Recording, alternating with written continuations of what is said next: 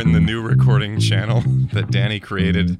It's titled The New Recording Studio, parentheses, Mark Field. Well, I, di- I didn't know that Discord would delete the channel that you were using while you were using it. That seems silly. it's very funny.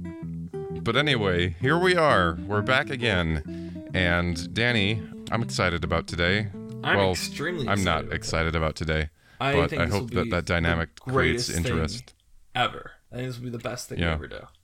That's right. have this any- week, we're gonna. I would just want to know if you had any life updates besides. oh, well, I was gonna say this week we're doing. going to Disney World and then move on. Oh yeah, we do have an issue that we don't really introduce anything until halfway through. But Yeah. oh well. Hey, but you know what we do introduce? The Yes. podcast and this new canned intro we have. Oh yeah. Well, I thought it would be nice to have something canned. Welcome to Looking for the Ocean, where we watch everything Pixar ever. That means uh, looking. I mean, t- um, that that means m- in movies, tech demos, and more. I'm Mark Young. With me is Danny Vincent. And let me tell you, we're at Disney World. Do I have live updates? I saw, P- I, I don't want to butcher the name, but I'm pretty sure it's Pathan. Having watched the entire film, it's a new Indian film out, starring uh, Shah Rukh Khan. I think his name is always like people always call him SRK because he's like the biggest movie star in India. Yeah, it's Shah Rukh Khan. Is he a young guy?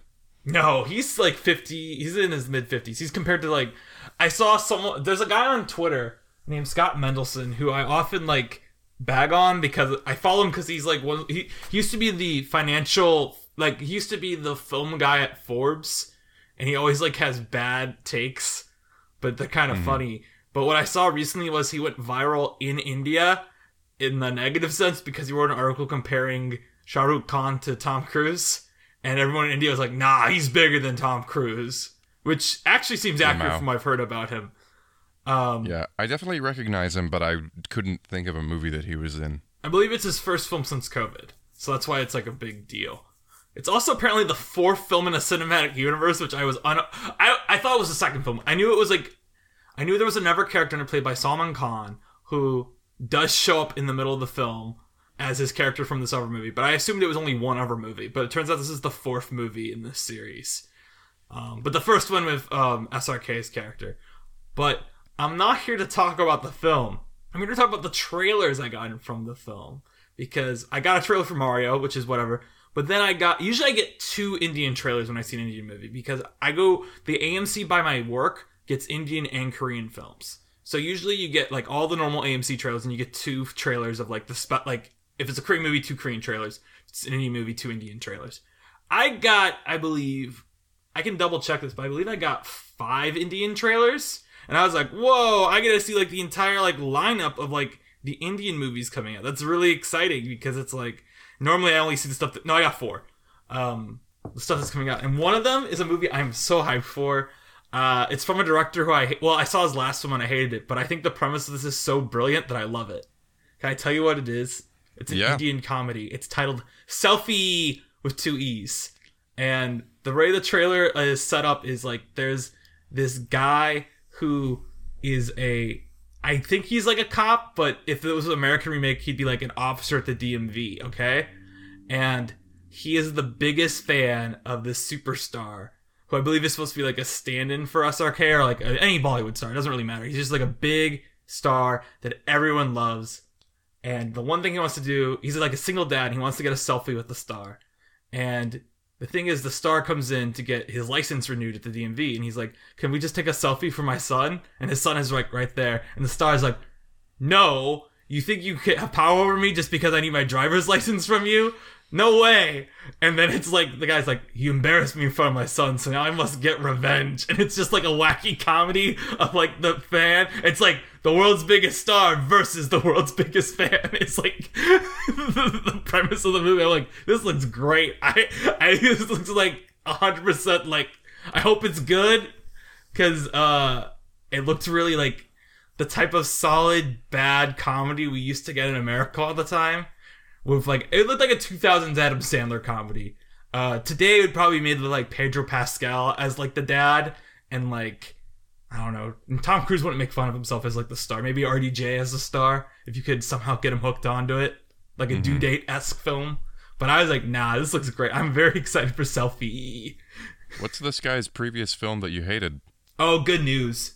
It's um that's my one thing I'm iffy about is one thing I've noticed watching some Indian films is a lot of them have like weird and it's because we have cultural differences. I don't want to like judge entire culture, but like there's some very weird like cultural messages in like RRR and in Pathan, which I just saw. Um normally able to ignore them, but good news well good news also wasn't funny. It's spelled by the way, it's spelled N E W W Z. That's what good news is. Um the plot of the movie it's a sex comedy about artificial insemination and at the intermission is where the plot of the movie actually starts because this is what i was told is like they mixed up the sperms at the hospital. Oh no. And like the plot is like oh no now our families are intertwined. I'm like not really. That's always what i think when i see stuff like this. It's like not really. You guys can just ignore each other. It's really awkward and you can have a laugh about it but like you have no rights to that child.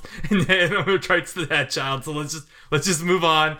But then it's like it has this they keep repeating like lines like it's blood that makes you family. That's the whole thing. It's like it's a very like we can't adopt the kid. We have to like like they outright say like no we need blood. We can't we need to have blood relations i can't adopt a kid. That'd be wrong. And it's like a very weird like i don't know what this is trying to say. And at the end they're like yeah we do all have to get along but it's like no you shouldn't because one of them is ruining your life. You know? It's Yeah. But- I mean, it sounds very American. Yeah, it very much is like uh I'm trying to think who would be like the American I mean, the obvious American remake would be like Jason Bateman as one of the leads and the other guy is like Larry the Cable Guy. like th- those would be the dads in it. You know, if it was an American I- comedy. Yeah, I feel like a lot of comedies now are not super like not woke. Like there might be, you know, misogyny or something like that, but most of them are about, you know, underdogs taking revenge on people in power and I don't think that there's any, you know, big issue with that. It's not about like what I never saw I never saw like the Daddy's Home. What am I thinking of? The Mel The- the- Gibson I haven't thing. seen the Daddy's Home movies either, but I've been wanting to actually. I've heard good things. I don't even know Daddy's if I like named the right franchise that I'm Daddy's thinking Home's of. the What's one with Will Ferrell and Mark Wahlberg and Mel Gibson's in the sequel. So Wow. that's what I thought it was kind talking- of a good guess. Okay, Yeah. great. But I'm like, you know, what what can those be about, right? I think we're we're also like in an interesting spot right now of comedy, at least in America, where it's like it's gone mostly, other than like some streaming. No, no. Okay, here's hear me out. Is you know we have this. I think when the internet of like I don't want to say film Twitter, but like you know people connecting each other over the internet over like about film. I think one of the first things that really happened in America once like that became like the main force of connection, like around 2012, 2013 um, was like this idea of vulgar tourism, where it's like Michael Bay is actually great because you can see every movie, like all of the details in his film that make him his film. And uh, I'm trying to think of another director who's like Michael Bay in that sense, where it's like he's bad, but he's good because he's bad. Um, and not like at the time M Night because he hadn't made his comeback yet. Um, was like that too. Um, I still, I now I think M Night's great, but I, you know what I mean. It's like reclaiming these bad filmmakers, and I think yeah, right now, like Oh, yeah. what? No, I think right now we're in this thing where it's like people are doing that for comedies, comedy stars, because since Uncut Gems came out, but even before Uncut Gems came out, people were like, Adam Sandler is actually pretty good. But people, it's not just been like you know, like Uncut Gems is good and Punch Drunk Love is good. It's been like, nah, Mr. Deeds, Mr. Deeds is a good movie. Uh, Bedtime Stories is a good movie. Jack and Jill is a good movie. It's like I think I've seen the same for like Eddie Murphy movies, and I'm trying to think. I I, I really because I actually didn't grow up with these types of comedies, um, other than like Daddy Daycare or Bedtime Stories, because we're like the kid um, Adam Sandler movies and Eddie Murphy movies. But like now we're in the state where it's like we don't have comedy stars anymore. So it's like Hubie Halloween just came out and it's actually really funny because no one else knows how to make comedies like Adam Sandler does nowadays. And I'll I have think to check out Hubie Halloween. This is incredible news. I liked Hubie Halloween. It was good. That's the whole thing to me. Is like we have this thing now where it's like there are no real American comedies being put out by stars. Like, yeah, Jason Bateman will do a comedy once in a while, but is he a comedy star? No, he's just an actor. It's not like Adam Sandler where you watch an Adam Sandler movie, right? That's the thing. Is You this, watch like this a I- Kristen Wiig movie. Do you think she's not a star? does Kristen Wiig do Kristen Wiig Or like movies? Melissa I pos- McCarthy? McCarthy is probably the last one. And the thing is, though, with McCarthy is we're not at that stage where we, we, we are reclaiming her yet. You know, she doesn't have the re- the thing about her is like she's always had the reputation where she's good as long as she's not in a Ben Falcone movie. Like it's very much like just to watch the movies her husband directed, and you're probably gonna have a good time, or a decent time. Um, but Adam Sandler has always been like, nah, his movies like Grown Ups that's bad. But now there's like even people are like, no, Grown Ups is like a masterpiece. And I don't agree. I haven't seen these movies, so I can't really speak to that. But I think it's interesting that we live in this stage now where it's like, Hubie Halloween is a big deal, or like um, Hustle. You know, like the Adam Sandler Netflix movie is like a big deal now, whether it's a drama or a comedy. I feel like. Mm-hmm. And Well, yeah, I see what you're saying. I kind of hesitate to put like films by Adam Sandler where I think you have good films and you have bad films and he just has a very long career and I think some things are more well regarded than other things. And then you have Michael Bay where actually I think his films are very consistent with some I mean it's The Rock uh, is. it's- I like The Rock. Well, I mean, and and a lot of people are like Pain and Gain is his big movie, but I don't see a lot of difference. Ex- and like some things you might see, like oh, a transformer shouldn't be doing that, or something like that, which I think is a silly thing to say. But I think, I think they're they're all basically the same movie. You Have know, you seen Ambulance yet? I'm just curious. I'm like halfway through. I mean, it's worth it for the drones, care. but otherwise, it's kind of whatever. yeah, And I like I like the cast, um, but it's hard for me not to like a cast, even in a Michael Bay movie. But what I'm Um, saying is, like, the thing that's to me, the, my perception of it is that the, Michael Bay, altogether, his films are just kind of the way they are. And there's a lot of technical ability, and that's what people are praising, versus Adam Sandler, who I think people think is funny, but he's also like sometimes the funny works and sometimes it doesn't. And I think that's why some Adam Sandler films are more well regarded than others because like sometimes he tries a joke and people laugh at the joke and then that's a good movie but it's like no no one is ever like I mean, oh Michael you- Bay your crazy crane movement was bad or something I like mean, that, no, you know? but you're you're right. But my point is, I feel like for Sandler, it's always been like Zohan is good, and like um, you know, Happy Gilmore and Billy Madison are good, or the like. And you have people you know who will go to bat for like the Water Boy or something like that. I think nowadays I see like on Twitter, it's like everyone's like, yeah, Jack and Jill's great, Hubie Halloween is great, Sandy Wexler is great, and it'll be like all these deep cuts that I'm like, I didn't even like know these existed. Or like I even see in on the other hand for Eddie Murphy, I see people are like, yeah, Norbit's actually a really great movie. You just got to give it a chance, and it's like, what? Like, and it's something where I can't speak against it because I've never seen these movies because I was told they were bad, and I'm not really in the mood to watch like Norbit. But it's something where I'm like, is Norbit a good movie? And we just didn't give it a chance because we didn't know like how to accept its type of comedy at that time, or is Norbit bad and it's just we don't have comedy stars anymore, so we appreciate that Norbit exists. yeah it's an interesting question I think it's very hard to separate a comedy movie from a comedy star Yeah. Um, I want to purchase. I want to find out how much the cost, the rights cost for an American remake of Selfie, even before I see it, because I think it would do really well in America too. Even though I'm sure the in, I'm I'm going to see the Indian one because I think it looks very fun and I hope it's not disappointing. Are you are you the thing that's wrong with America? You think everything has to be a remake to appeal to American audiences? Am I asking just- to remake RRR? No, I'm not. Well, you're asking. What do you mean? You're asking him to remake this other thing? Well, because self uh, selfie looks like the type of thing where like it could make money. Every country should have one. Every country should have a selfie. The other weird thing I noticed in these trailers, and this is just one thing I wanted to say that I thought, you know, you watch an American comedy trailer, there's almost always like the pop culture gag that like is in the trailer, and I saw one where it's like um, the basic plot of it is it's another comedy, and it's like this guy discovers he's the actual heir to like this very rich guy, and he goes in to move in, and like they were switched at birth, and the actual guy's like, "What are you talking about?" And he's like, "Your DNA doesn't." You know, in a way, this sounds a lot like good news. So I'm kind of curious if this is the same thing where it's like.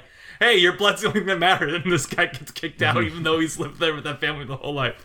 But anyway, so the poor the actual heir at the scene sees a Rolls Royce, which you know has you know, the logo at the front. He's like, he looks at it, he points, and he goes, "Is that Rajamouli's car?" Because it says RR on it, and I'm like, ah. haha, it's a pop culture joke that's for India, but I get it because I watch the most popular Indian movie Indian movie that came out last year.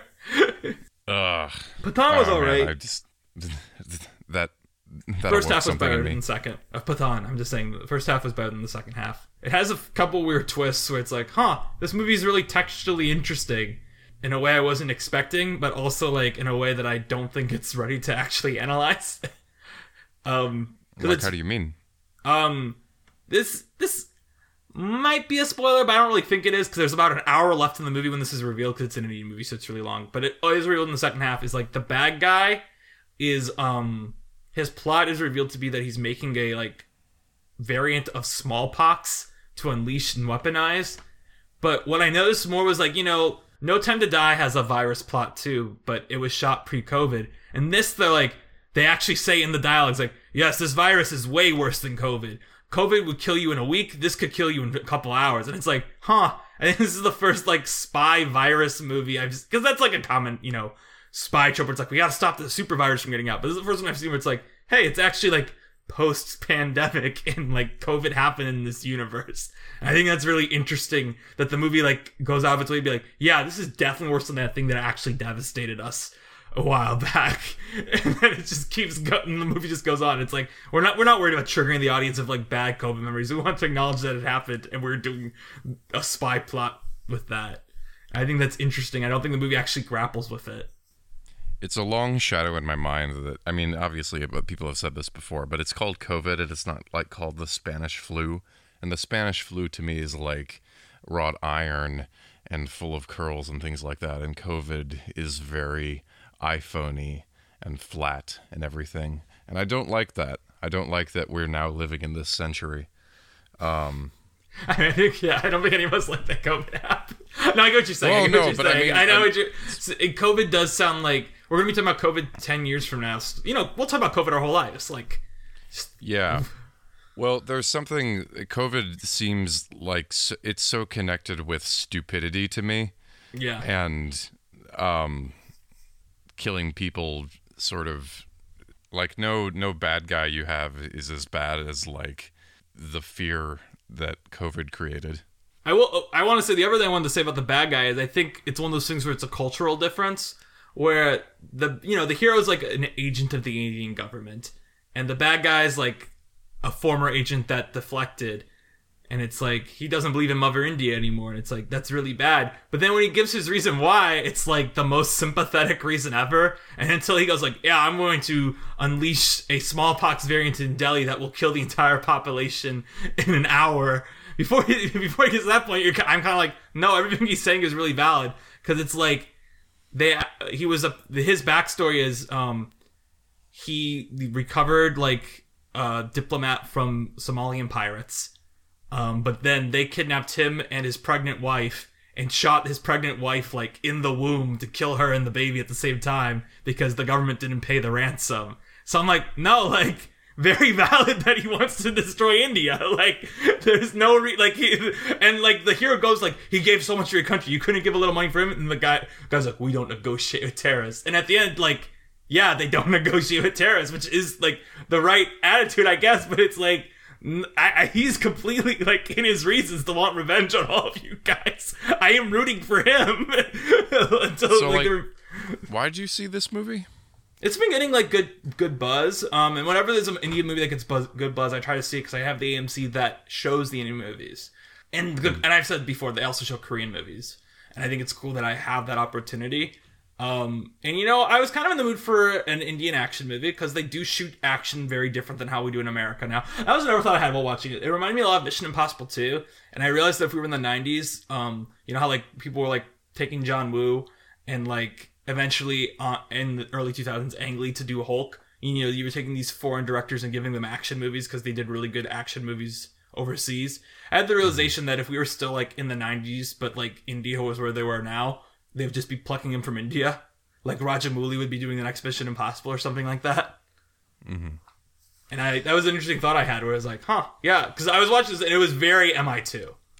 Um, mm-hmm. But I liked it more than MI2 because I think MI2 is really not good because it still has Tom Cruise like trying to give a dramatic arc and that doesn't work for the type of story it's go like the type of action it's doing. do you think um, that's still happening because i feel like i see a lot of like action foreign action movies and action movie clips and then i never hear from these people again No, I don't think it happens anymore. I think what you have in America now is you get the Sundance filmmaker who does the Marvel movie. Why would you get a, a foreign filmmaker who's good in why would anyone in a foreign country like Rajamouli want to make a movie in America where they're not going to get a final cut?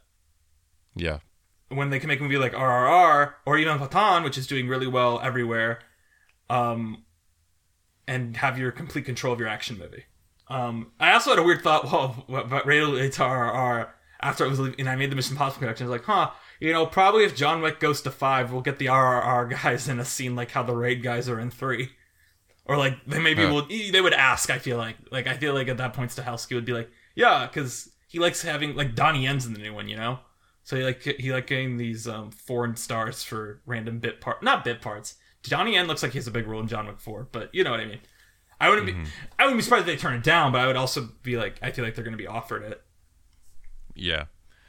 Yeah, like um well, I mean, I don't know if anyone that's not related. I was thinking about Amitabh Bachchan in The Great Gatsby, but that's not really the same thing. That is a, that is a good point though. How he's in that. Well, I And, mean, um, that's it's very Indian- superficial. I don't I don't The think Bolly- wait, it says anything about the Bollywood or actress. Susan Tennant is in this movie too. She plays like the CIA, not the CIA, you know, the Indian intelligence um handler for the Pathan. Mhm. I'm sure there's overlap. I don't know a whole lot about the action movie scene and how cross pollination works and all that sort of thing. Yeah, and I think I, I do think within a couple years we will be seeing some RRR influence here because it was such a big deal. Um, I say that I say RRR specifically because even though yes, we'll be influenced by Indian movies in general, but I think RRR is obviously the push. You know, the one that like a lot of people who might not necessarily see these types of films always goes went and saw or watched on Netflix rather. Yes, and um, can we? You don't want to see John Wick dance? Do not, do not do. You don't see John. That's fine. Well, yeah. I recently watched La Strada for the first time, which was a big Fellini hole for me. And I think I just like wasn't at a point in my life until recently where I would care about it. But I enjoyed it. La Strada is one of his earlier ones when he's switching from neorealism to uh, magical realism. No, sorry, go on. I mentioned it once on Snub Club. Was all I was gonna say. Oh, well, I mean, I recommend everyone watch it. I really enjoyed it. It was just I don't think I've Uh, seen any it is- Fellini. Hmm? So he's a, just a blind spot for me in general. I don't think I've seen any Fellini. I I think eight and a half is one of the movies that I've seen like more than any other movie. But I feel like yeah, he's like watched it. someone. It's it's something where I feel like he's someone who I'm really bad about because he's like, oh, I would go see him if he ever like they ever screen one of his movies. But then like the Siskel Center does like a retrospective on him where all the showtimes start at six on a Wednesday, so I can't go to any of them. So I'm like, oh, I'll just wait for the next time. But it's like there's not gonna be a next time for a while because once we get an actual retrospective, they don't do you know another one really quickly. Oh, those are both on HBO Max. Would you not care about watching them if they're on HBO subtitles. No, I'm Max? kidding. I'm joking. I'm Yeah. joking. Uh, how long aren't they? Isn't eight and a half really long? They're like two and a half hours. It's pretty pretty long for me to watch at home, personally. Hmm. Although I'm gonna try to get through Blonde before the Oscars, so maybe not. Maybe maybe I could do a Fellini if I do a blonde if I do Blonde because Blonde is three hours long. Nah, I mean it's you know it's whatever. I just I just really liked him, and he's someone that I watched a lot of when I was younger, but I just had never seen La Strada. And I it's I don't know. La Strada's like very depressing and kind of ugly. So I didn't like want to come to it until now. I've usually watched his prettier things, but now I was like I care about like performers who kind of suck and like they're in this terrible abusive relationship with each other and that sort of thing. So Isn't um? What was it? Eight and a half is one that all that j- inspired all that jazz, right? yeah, Okay, I just feel like La Strada inspired something else that was kind of big. I can't think of it off the top of my head because I haven't seen I'm anyway. sure, but Yeah. I can't think of it either. That's all for Do me. you- It's been like four days. Yeah. since Do you want to know what I'm doing tomorrow? What? I'm going to do a crazy quadruple feature. Whoa. I'm going to see Some Like It Hot at the Music Box in the morning on 35 mm-hmm. millimeter. Um, then I'm going to kill time at the AMC for and watch Close, which is one of the Oscar-nominated foreign films that I think I'm going to hate. But it's really so that way I don't need to drive home and then drive back somewhere else. And then I'm going to Facets, which is a theater I've only been to once before. Um, they're actually a video. They're like a video store combined with a movie theater. I saw Passing there, which is um a Netflix movie that was really poorly released by them. Like kind of like kind of like Gwendolyn Wild. Um, But, But I remember- yeah, Passing was and it, it- that was a movie I was glad I saw on the big screen because it's kind of slow cinema, and I feel like slow cinema at home is hard to watch. It's not actually slow cinema. I I feel like if I I label it slow cinema, someone's gonna come at me and be like, "Excuse me, have you seen um Goodnight Dragon Inn or something like that?" I'll be like, "No, haven't." And I know that's actually slow cinema. Leave me alone. Is that a Um, real movie? What? I should. You don't I know Goodnight at- Dragon Inn? Man, oh man, if this is some slow It's uh, cinema. Not I don't aware of. remember the name of the filmmaker, and you're gonna say the name of the film. I've seen uh, another one of the filmmakers' movies, which was Days, which I really enjoyed, but I would never be able to watch at home. I saw it at the Siskel Center. Um, Mm-hmm. But Goodnight Dragon Inn is considered his masterpiece, and I was really mad because I saw Days after they did their 35 millimeter festival at the Music Box. Um, Hmm. where they had Goodnight Dragon Inn, and once I saw Days, I was like, "Oh, I should have seen Goodnight Dragon Inn because that's considered to be better than Days." And I, re- Oh, I enjoyed Days a lot. This looks fantastic. Do you not know this filmmaker at all? He's Tsai Ming-liang and a lot of Taiwanese guys are a blind spot for me. Growing up, it was all like European heads, and then my big thing is like a ton of Japanese films from the 20th century. Not like So- watching watching whole filmographies and Are things like that. Are there areas of East Asia like blind for you besides Japan? Like, have you seen Korean filmmakers? Have you seen besides, of course, like Bong? I know everyone's seen Bong and Park. Well, I'm. I mean, yeah, I'm pretty. I mean, I'm. I don't know, I'm caught up kind of on Korean filmmakers and But Hong Kong, things like that. The Wong Kar Wai, Hong Kong is okay. I mean, my my big things that I'm really unaware of are like mid-century English films and African cinema. And that's you know me also saying Oh, like yeah. African cinema is absurd, but I mean mostly like Ousmane Sembene and people like that. But Um, I but I mean, I've seen, and I've seen like one one or two things from most other places. If you want to think about these well, you should nationally. watch. Well, I haven't seen Goodnight Dragon Inn, but Days I really enjoyed. But that's a movie you have to really like be willing to sit at because I think it. And I talked to people who like are big like fans of this director because Days is the only one I've watched like because I saw it in the theater. And I think I could never watch movies at home because his movies are kind of like designed to like put you in a meditative state and then shock you back into it briefly and then put you back in that meditative state. So I was like watching Days, and I was like, "Is it?" I think I enjoyed it, but I wasn't really paying attention to the movie for a lot of it. And that my friends were like, "No, yeah, that's what you're supposed to do. like when you watch this guy's movies, you're supposed to like think about your Mhm. life and how it relates to what you're seeing." So I'm like, Yeah. "Okay, good, then that's fine." But my point is, like, it's not something where you like watch it in front of your TV and have your phone out. You know, don't do that because then you're not Yeah. really doing what you're supposed to be doing. Um, but what I was gonna say is at Facets, I'm going to see. Well, I was originally just gonna see Bound because they're showing Bound as their Valentine's Day programming, which I've never Mhm. seen. But I noticed that it's only three dollars more to also see make it a double feature with Ginger Snaps, which I asked a few friends who've seen it, and they're like, "You Bro, should see it." Ginger Snaps is great. Okay, well, good because I'm more into I'm more I'm more going out there for Bound because it's Nah, Bound is a completionist movie. I think Ginger I know Snaps plenty of people really who disagree enjoyable. with you. I know plenty of people who say Bound is a top three Wachowski. So I will still see Bound very excitedly, and I will also see Ginger Snaps because it's only three dollars more, and you seem excited about Ginger Snaps too.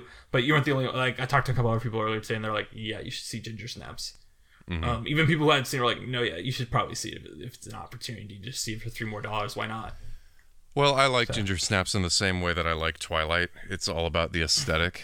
And my, Hmm. my thing with Bound is that like I think Bound is fine. I just like I'm I'm much more a fan of their headier stuff. And I think that like whenever they like lean into the genre thing and they're just kind of like we're just the Wachowskis are like we're just doing a genre. I'm kind of like, this- oh well, Will this do it?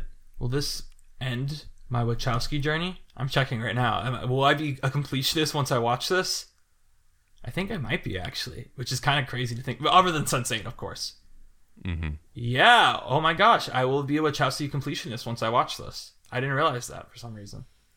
hmm Besides, of course, Sense8, which someday know, I should watch. It's been forever, and I haven't like reevaluated my thoughts on Bound. That's like actually insane to me to be like, oh, oh shit, I can put up a Wachowski list after I see Bound and be like, here are my rankings. Take a guess Watch what's at the Sense bottom. Eight. Well, you you can't put a Sense Eight on. I mean, I guess you could put the finale movie on Letterboxd in your like list, but Oh, that's my point. Is I would put up a list. It's not like I'm gonna put Sense Eight on my list on Letterboxd. oh well. But yeah. Speaking anyway, so I'm gonna do four movies Oh, tomorrow. I'm just saying I'm gonna Oh. do four movies tomorrow. It's gonna be a long time.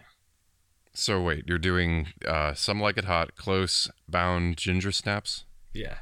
Okay. Yeah. Speaking of Letterboxd, should we do the Letterboxd game? Yes. What is the Letterboxd game, you might ask, if you somehow are clicking the Finding Nemo the musical episode as your first episode? Well, let me tell you, the Letterboxd game is where Mark tries to guess movies based on films that Letterboxd says we might also enjoy. So if Letterboxd recommends Big Hero 6 and Megamind in the recommended tab, the film you might be trying to guess could be Spider-Man Into the Spider-Verse. I start by giving you the first five recommended titles. After every wrong guess of the original movies, you either get more titles or another hint. I leave titles out of the recommended list if they're the same director of the original film or are in the same franchise. So for Spider-Man Into the Spider-Verse, I would not say The Amazing Spider-Man because it's a Spider-Man movie, nor would I say Rise of the Guardians because it's directed by Peter Ramsey, who also directed Spider-Man Into the Spider-Verse. So, as always, I have 10 films that I organized by popularity. Mark will get the top three most popular of these 10. So are you ready for your most popular one of these? Yes. Wahoo! Your five films are Boogeyman, Lights Out, The Babadook, Hereditary, It 2017. It follows. It is not It Follows. Let's see where It Follows. If It Follows is in the top 25. It is not. Oh, wait, no, it is. It is. Sorry, it is. It is in the top 25. Good. I was like, how is Okay. this not? Yeah, it's in the top 25. Give me another guess before I give you a hint. Is it Skinamarink? Yes, it is Skinamarink. All right. Great film. Yeah, great film. Just want to do round two then? Yeah. All right, round two. This might be a really quick game today. I feel like I think all three of these are kind of easy. Um, number round two is I say that to jinx you, so that way this becomes. We will hard. see. Your five films are Prince of Persia: The Sands of Time, Pirates of the Caribbean: Dead Man's Chest, Pirates of the Caribbean: The Curse of the Black Pearl, Aquaman, Pirates of the Caribbean: At World's End. The Mummy 2. What's the title of the Mummy Two? I don't know. It's The Mummy Returns. Yeah. Oh my It is Mummy gosh. Yeah. Wow. okay, great. All right, you ready for the final round? I told you this one's gonna be quick. Yeah, all right. All right, your final round goes: The Hate You Give, Do the Right Thing, BlacKkKlansman, American History X, American Son. Emancipation. It is not Emancipation. Emancipation is not in the top twenty-five. Till. It is not Till. Till is not in the top twenty-five. So now you get the year. The year is two thousand and four. That shouldn't be my guess. Oh wait, but- wait, wait, wait. Let me correct something. This movie played at festivals in 2004, was released in 2005. So Letterboxd has it listed as 04, but it is an 05 movie by anyone's standards.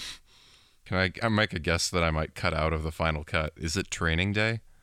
Why are you gonna cut that out of the final cut? You're just gonna bleep your guest out? Is that is that your plan? No, because I'm because I don't think it's training day, but training day is also like a bad guess because it's a Denzel Washington action movie, and I I know this is like Black American cinema prestige picture.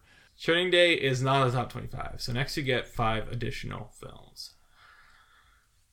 And then I'll re- do the recap as I always do. Five additional films are It's a Fruitvale great Station. because it has Denzel Washington in it. Training Day, I haven't seen it. Um, but your five additional films it's are fun. Fruitvale, Fruitvale Station, Three of Billboards Outside Ebbing, Missouri, The Help, Lakeview Terrace, which is a movie I've never heard of, but then I clicked it, saw the director, and figured you knew heard of this movie. Um, do you know who directed it? No, It's a director we all hate at film school. Uh, not film school, theater school. Hmm. what? Just tell you, or are you googling it? Yeah, I'm just just googling it, or you can tell me whatever. It's Neil LaBute. Oh, Lamau. Yeah, I mean, I feel like he's isn't he like a terrible person? yeah. Um, and then the final one is Queen and Slim. So your ten total films were, and this is a film from 2004 that was released in the U.S. in 2005. The Hate You Give, Do the Right Thing, BlacKkKlansman, American History X, American Son, Fruitvale Station, Three Billboards Outside Ebbing, Missouri, The Help, Lakeview Terrace, Queen and Slim. Man, oh man. The help? I say The Help. That I said The Help. The Help was something Oh, I you said. said the help. Oh. Yeah, The Help is one of the ten films. You can't guess it. You're not allowed to. Um doubt? this is not an obscure film. It, it I'm really sure isn't. it's not. I just can't think of what happened in 2004. Or 05, really, for America. Did did you watch like Steve McQueen's sh- short film Bear? No, I didn't. and Bear's not in the top 25. So next you get the actor billed the numbers you hit in the top 25. You haven't hit anything, so you'll get the first billed actor in this film. First billed actor is Sandra Bullock. Oh, is it The Blind Side? It is not the blind side. The blind side is not in the top 25. You're so confident. no. Well, I, you're you're you're kind of threw me for a loop there. Now I what is No. what could this be? Well, I'll give you the director next, but I do want to give one little hint, maybe beforehand, that might get you there. Is I'd say the one of all 10 of these that would help you the most is Three Billboards Outside Ebbing, Missouri. That It doesn't help you. Would you, do you want the director? Because you have got to the director. So this is your final guess once I give you the director. And the director is Paul Haggis. who is that? He is very prolific. Let me let me. No, no, if you Google him, you're going to know who it is. Well, This is yeah, his- but I'm. This I is his most known film. You His- have to formally give up if you if you want to. I formally give up. All right. Well, you're gonna feel dumb because the movie is Crash, which we talked about in our Brendan Fraser episode. Are you? What? How am I supposed to know a damn thing about Crash? You know, it's a movie that won Best Picture, was about racism, and did it very poorly, which is why I pointed you to Three Billboards. Jesus Christ! It is the okay. thir- out of these ten movies, it is the third most popular on Letterboxd. Oh, oh, yeah. He's so like I would have. He, I, I of course know him as writing Million Dollar Baby and ca- writing Casino Royale. Like quite a a stamp he puts on his films. I shouldn't be so dismissive. He's probably fine. but no, I'm he like- isn't. No, no, no, no, no. Be dismissive. He uh, is, I believe, currently under some form of investigation. Feel free to be dismissive. He is not a good person. I believe he's been. Let me check this just so I have it for the record, so I don't slander someone. Uh, yeah, he's been arrested for sexual misconduct. Uh, Oh, yeah. No, no, yeah, he's been arrested for uh, rape oh, and forced to uh, ordered to pay seven point five million dollars and then an additional two point five million in punitive damages. So don't don't feel bad about shitting on him. yeah. I, I don't even you know I don't even remember the name of that guy that like directed uh the new Birth of a Nation, and then got Nate got. I yeah that. i mean i just can't remember like if i i was struggling to think like is there like someone i know that made like one one stinker and then vanished and i just i don't know maybe that's just something i don't have in my brain paul haggis how was crash I told you when we did our Fraser Fun, it was the worst thing I watched. oh yeah i mean i didn't think we i didn't think we really got into it but Oh, it's Okay. terrible. I mean, my I'm very proud of my review on Letterboxd because uh, let me let me find it. Let me because first thing is when I first got a Letterboxd, I put up all my reviews from high school, um, which infamously included my Avatar one review, which is just three out of five, and it's just Avatar's overrated. like that's the entire review. Um, and obviously I've gone back on that because I think Avatar is great. But my Crash review, I'll read my original Crash review, and I'll read my uh one I did for the Fraser one. My original one is three out of five. And it goes, "Geez, I understand why this is one of the worst best considered one of the worst best picture winners. Blatant themes makes for a boring movie. The last hour is good though, but not worth the long slog to get to it." Now that's a dumb review for multiple reasons. One of which is this movie is under two hours long, so I'm saying over half the movie is good. So, um, but moreover, what what's your new what's your new review uh, it's a half star, and it goes issuing correction for a previous re- review of mine regarding the motion picture Crash 2004. You do not, under any circumstances, gotta hand it to them. It's the drill tweet. it's just the drill tweet. you know the drill tweet, right? Uh, yeah, I kind of want to get that book, but I'm I don't know. I feel like I feel like since I'm a newcomer to Twitter, it's not a huge part of my identity, but I kind of want to get that book. For those who don't know what we're talking about, the Drill Tweets account published four books which are a collection of their tweets, but each book is different only in the way that it organizes the tweets. so like they all have names too like drill refined and drill chaotic and it's like some of the books organize the tweets alphabetically some by like i kind of want like the chronological one like would- that seems that like the sense. best one but then there's also like drill chaotic is just all of the tweets but out of order um You know, did I tell you what Julius got me? Um, we don't have to talk about this if you don't want to, because it's like one of the weird things that really got me through the pandemic. Is um, No, Julius got me for my birthday last year, um, the hardcover of Mr. Boop, which I'm sure I sent you multiple times during the pandemic because I thought Mr. Boop was great. i'm sure you did but i'm that's slipping my brain right now uh, Mr. Boop is a web comic by Alec Robbins, who now, he, at the time, I believe, well, at the time it was a pandemic, but he worked on the Eric Andre show, and now he works at that company that made the video game that had Justin Roiland's voice in it, but he's not really involved. What? Oh, I found it. Now I remember. But now you remember on, Boop? you should explain it to the people who are, are listening. Yeah, so Mr. Boop is, if I want to be very fancy about it, a satire of fair use and parody law uh, and how it is used. But in actuality, it is a spiraling story that is basically about. It's a parody of self insert fan fiction where the guy, the main character is Alec Robbins, who of course is the writer of the comic, and he is married to his wife Betty Boop, and they have hot sex all the time. Um, but then Bugs Bunny gets involved, Mickey Mouse gets involved, and it just becomes a spiraling, incredible story about copyright law. Because at the end of the first, it's got four parts to it. At the end of the first part, um, Alec is shot by Sonic the Hedgehog, if I remember right, who was hired by Bugs Bunny to kill him. And then the second one is a death dream. Second part is like a death dream he has in a reality where he was never married to Betty Boop.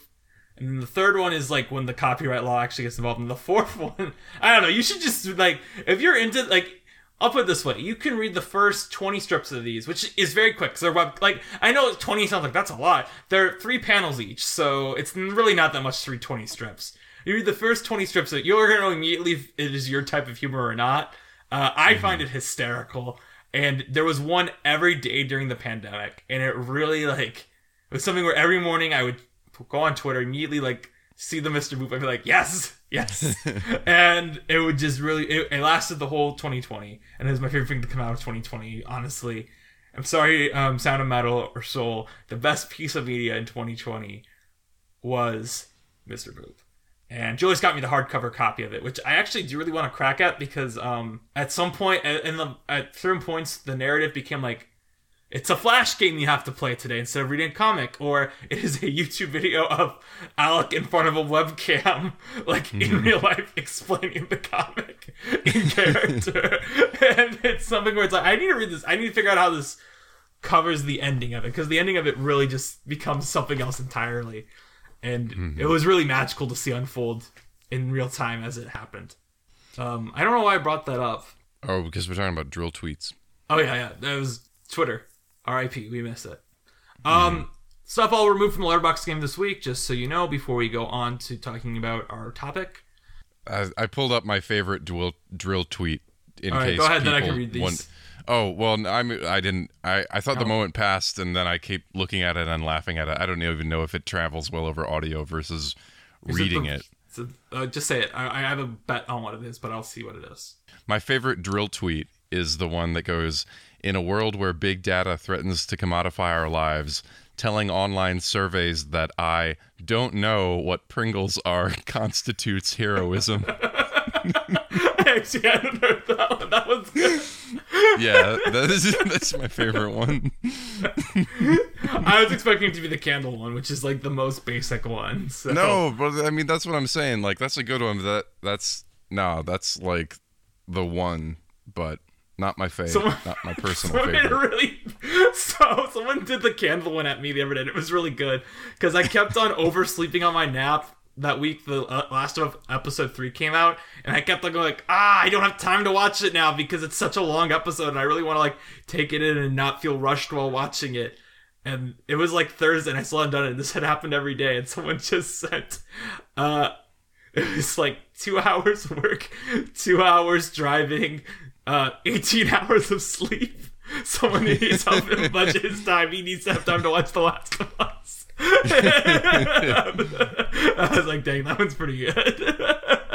uh, the ones I'm removing from the, the, the pool will be A Man Called Otto, Ninotchka, the original House Party movie, The Nun Story, and The Air I Breathe. How was House Party? It was, it was fine. I don't want. I don't want to be too negative towards it, um, because I feel like it was one of those things where it's kind of plotless, and you. I feel like I you had to be in the right mood for it, and I wasn't in the mood for it when I was watching it. You know, I'm, I'm the very Notchka was really good though. Highly recommend the Notchka. Well, Danny, do you want to talk about what we're here to talk about? Yes, we are here to talk about. I know we usually keep the groundbreaker bit for our main films, but this is, Is it a ground. groundbreaker for us? I think that's what it is. It is a groundbreaking moment for us. This is our first theatrical show we'll be covering on this podcast, which I think is worth celebrating for another reason, which is because longtime fans of my podcasts, all 10 of you, um, would be aware that the first time Mark ever podcast with me was when we talked about a theater bootleg. Yeah, and I'm bringing that same wonderful knowledge to this episode where we talk about, I guess, not a theatrical bootleg, even though it kind of looks like it was filmed by one. I think I it a of- bootleg. It's just a very well done bootleg because they didn't care. Because who at Disney World really cares? You know? Re- really, hmm, I didn't. I mean, it's it kind of the first, the one that you sent me and that you said that you watched gave me the vibe that it was like, let's get these kids and pay them each two hundred dollars to put together. It it was kind of shot like a record that was supposed to be kind of entertaining, which is how we used to shoot things at SIU because you could also like I don't know, it depended there was there were the productions that we had to just put a camera in the back of the theater and film it just in a wide shot because but then it was also optimal really to have the wide shot for trailers because I used to shoot commercials for our college theater program and now we have a friend that still does but for Broadway but it was we should have him usually on sometime. But I don't know for what. yeah I mean well, well we'll figure it out what if Coco goes to Broadway or whatever I mean, if Coco goes to Broadway, you know, we I will fly out there to see it, and we will go see it because we'll have to talk about all this. I actually was thinking about that earlier because I was going to mention that. Um, is that recently they announced at a Disney Broadway concert in the parks that Coco is in active development for a Broadway show. Um, I don't know if they said Broadway show. I think they just said for a theatrical production, which could be a lot of different things, you know, because it could be um, we're putting it into the like how Hunchback was like given a professional production in Seattle, but really was more designed for like community theater and licensing, or like how Hercules is being that doing that too right now, I believe. Um, Very possible that could be for Coco, or Coco could be to Broadway. I think personally, as a big fan of Coco, but also just because Coco would be radically different than the other stuff Disney's put on Broadway, I think they should go for Broadway with it because it's a very different style of music. But well all, Oh, that I wanted to say about the. Oh, sorry, you were actually doing your introduction before I went on my whole thing. Well, this is the first theatrical production we'll be talking about in this show. It is Finding Nemo, the musical. Um, this is a musical that was began in 2006 at Disney World at, at the Animal Kingdom. Um, had previews in November 2006. Officially opened January 2004. No, sorry, January 24th, 07. Um, and we watched some bootlegs from uh, 2018 and I believe 2011, right? I believe because it's 11 years ago. No, that'd be 2012. Um, so we watched two different. Well, Mark watched two different bootlegs. I watched a bootleg, the older bootleg, and then I watched half of the other bootleg. And then I also listened to the soundtrack because the audio quality is not necessarily the best on these bootlegs, and because there's a, a professional recorded track where I actually looked up the people on the recorded track because it is the notable thing about this music, and also related to Coco, is that the music is done by the Lopez's, who famously, well, they're famous for a lot of different reasons, but they did do also, of course, um, they Robert did. Um, Lopez, youngest EGOT winner. It's true in the news. I was actually talking to a kid the other day about EGOTs because I was like, "Oh, Viola." They're like, "Did you watch the Grammys last night?" And I was like, "No, but I know Viola Davis got her EGOT." They're like, "What's that?" I was like, "Let me show you." And I pulled it up and I showed them Robert Lopez specifically because Frozen. Obviously, they all know Frozen. Um, but it's fun that you get to be like some Saturday morning Spielberg cartoon in these kids' lives. They're like, "What's an EGOT?" They're like, yeah, "Well, kids." I think telling kids what EGOT is is cool. Dun, dun. Uh, but I don't know if you listened to the um the soundtrack recording at all. But on the soundtrack, Bobby Lopez is Marlin and Dory is Kristen Anderson Lopez.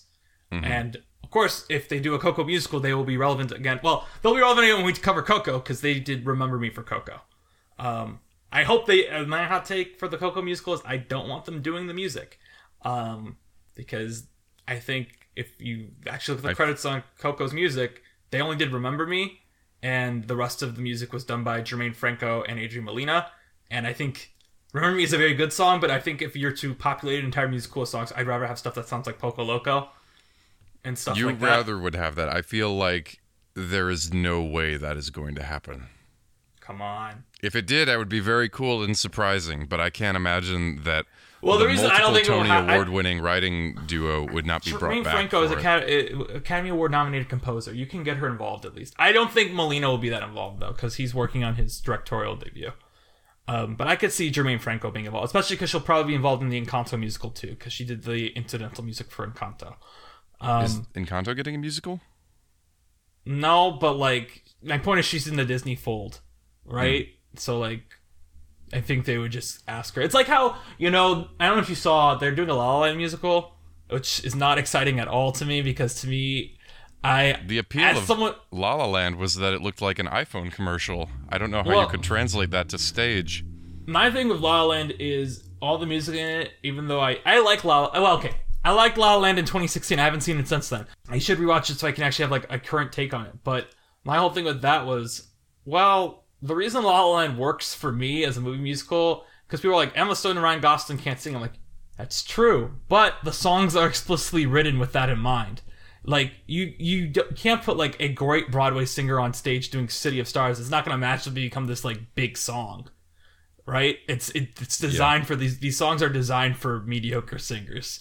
It's like You're Welcome in Fro in Moana. The other songs are way more complicated, but You're Welcome is very easy for someone to sing because The Rock is supposed to sing it. Well, all this to say is that La La Land, I think.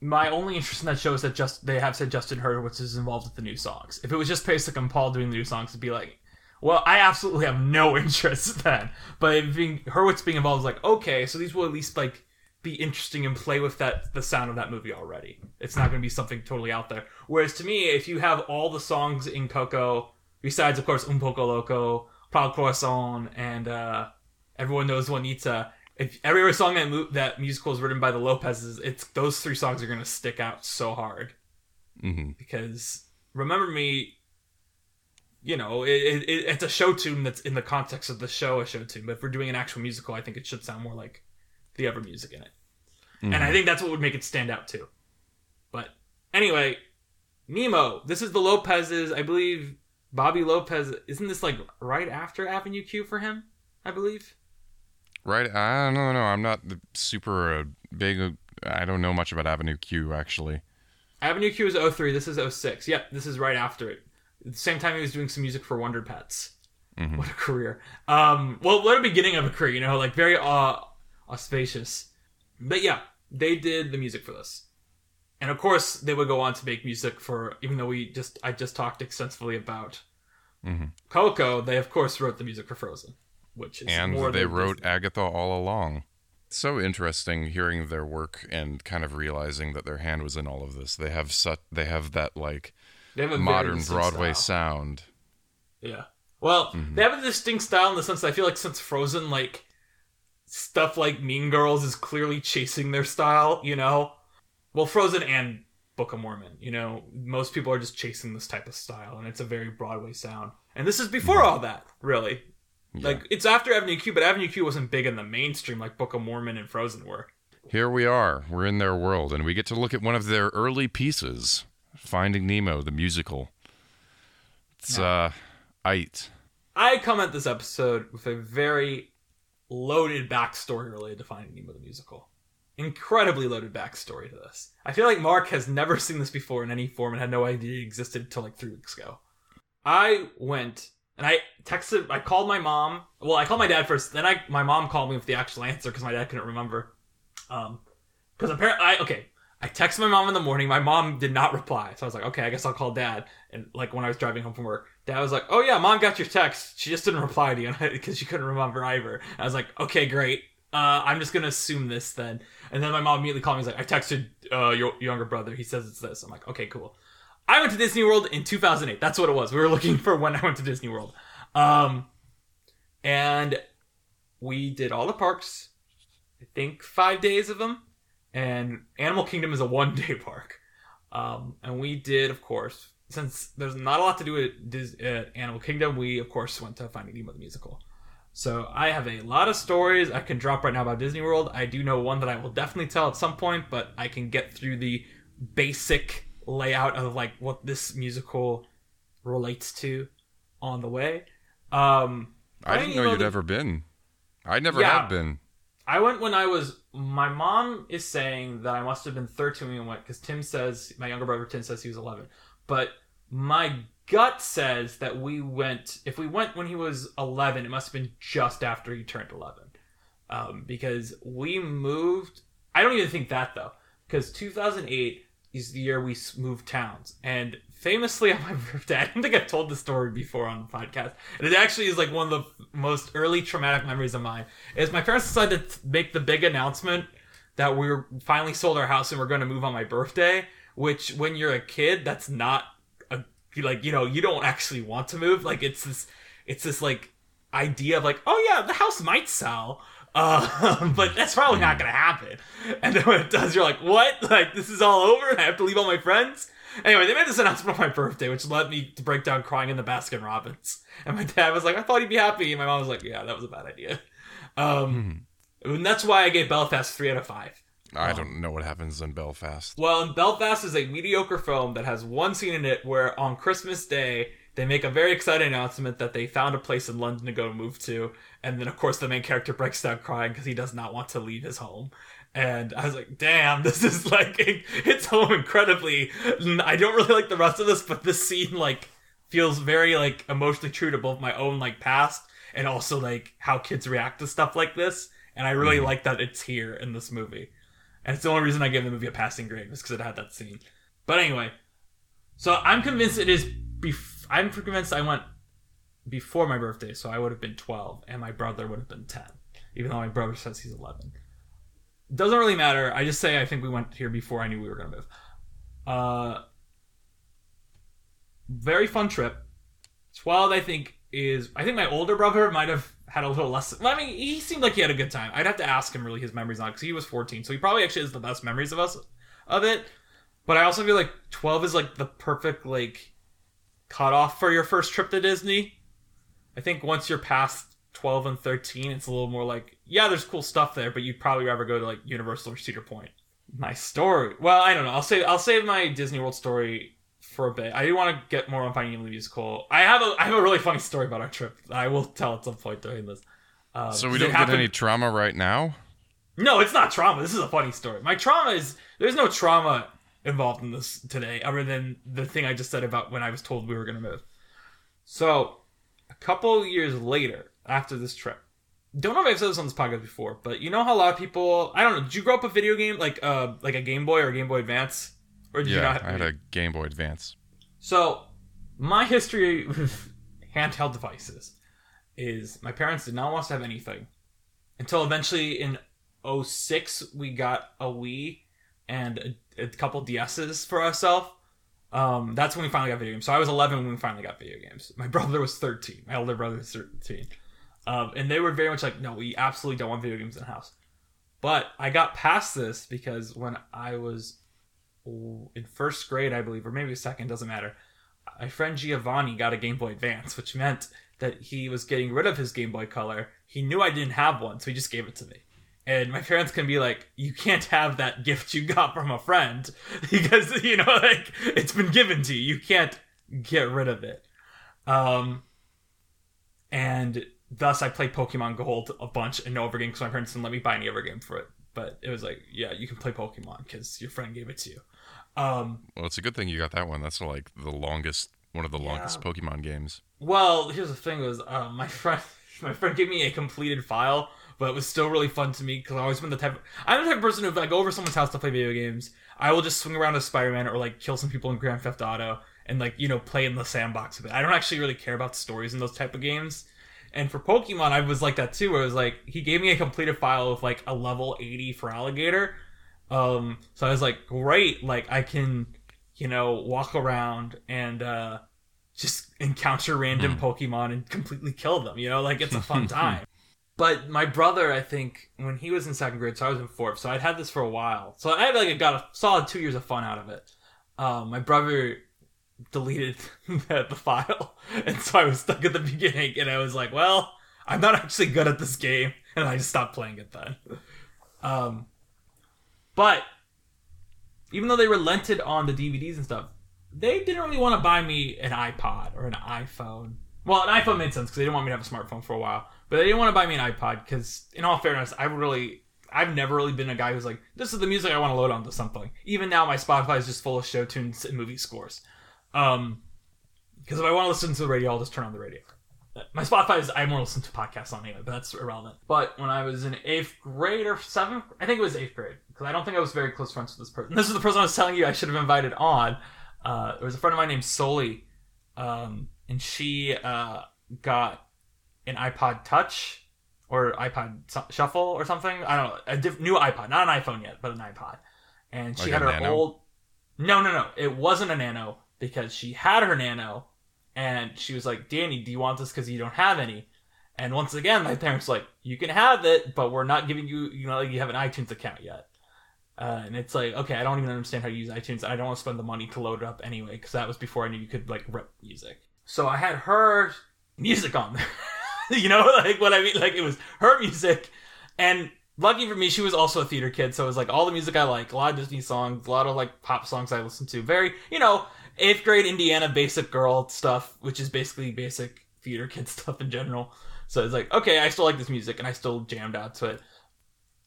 And she had on it the track of "Just Keep Swimming" because she thought it was funny just to have "Just Keep Swimming" like as a song, and there was no official way to listen to that song other than the track from Finding Nemo the musical. So like I know all the words to the musical version of "Just Keep Swimming." Because I listened to that all the time because it popped up on that shuffle constantly. So that's what I was saying is like I should have tracked down Soli and see if she could come on for this episode. And do you think she had seen the musical or like? I think she might have been to Disney World and seen it, but I don't think she really like remembered it. I'm curious if she did. Um, that's the other reason I was like, oh, I really should have like you know reached out and see if she'd be down. But I also realized this on the drive home about it. you know, as I was like, oh yeah, yeah. well at this point uh, we're not we're, we're here. But yeah, that's my um, backstory finding Nemo the musical. Is I went to Disney World and then it was stuck on the iPod Nano I had in middle. I think about I you know I think it was seventh grade because I think by the time high school came around, I knew how to rep music. Like mm. once I was a freshman in high school, I learned how to rep my own music. Yeah, so. I feel like my parents were the same way. Like I just I didn't have things until later on, and even then I didn't really know how to how anything worked. Looking back, I feel like that was more of a problem because I had like shitty peers more than like you know want wanting to have like technology or whatever. Maybe but I mean, there are two sides of that. You know, I know a lot of people who talk about like being on forums and that's more like a 90s thing. I was, I was on forums like, all the time. I was on TV.com. Well, sure I just I... know a lot of people who like grew up with the internet and that wasn't really me except for like Netflix.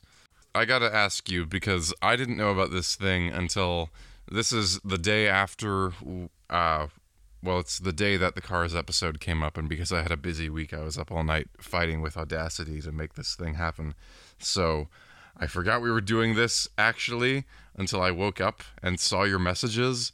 So I got up late and I watched the really old bootleg in like a blur. And then I like ate something because it made me so frustrated. And then I watched the new one and then I was like, all right, this is all right. And now I'm here. I didn't know you had all these good positive memories associated with it. Yeah, I mean, I think anytime you go to Disney World, it's a nice positive memory.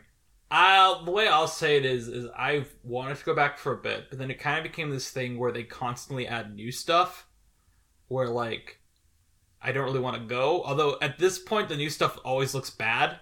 Like right now, their new thing is Tron, and their big new expansions are gonna be like Moana and Encanto and Coco, and I'm like, I don't think Coco need as as much as I like Coco, I don't think it needs something. I think it's just like have a presence in the Mexico Pavilion at Epcot, you know. Just like I think, I guess Luca can have a presence in Italy and Turning Red can have a presence in Canada. I don't think you need to give it something big in Magic Kingdom. So I think IP should stay out of the Magic Kingdom. And probably out of Epcot too, but at least in Epcot it makes more sense to me. Anyway, I think when Avatar World came out, or World of Pandora, whatever it's called, that's when I was like, ooh, I really want to go. But they say they're going to make a Star Wars thing. So then I waited for the Star Wars thing, and you know, Star Wars thing came out. They're like, oh, we're going to make a Marvel thing. I'm like, ooh, I should wait for that. And now we're here. It's like, well, the Marvel thing sucked. Galaxy Edge has mixed reviews. Avatar World still looks really cool, and they're probably going to expand it more now that the movies are out, coming out. So maybe now's the mm-hmm. time to finally go back. But then it's also like, I do think maybe I'll go whenever I have kids. You know, like definitely like something where it's like, yeah, you want to have the kids have the memory of going to Disney World and meeting all these people. Sure, you can come It's a to New York magical and do place. that now. New York.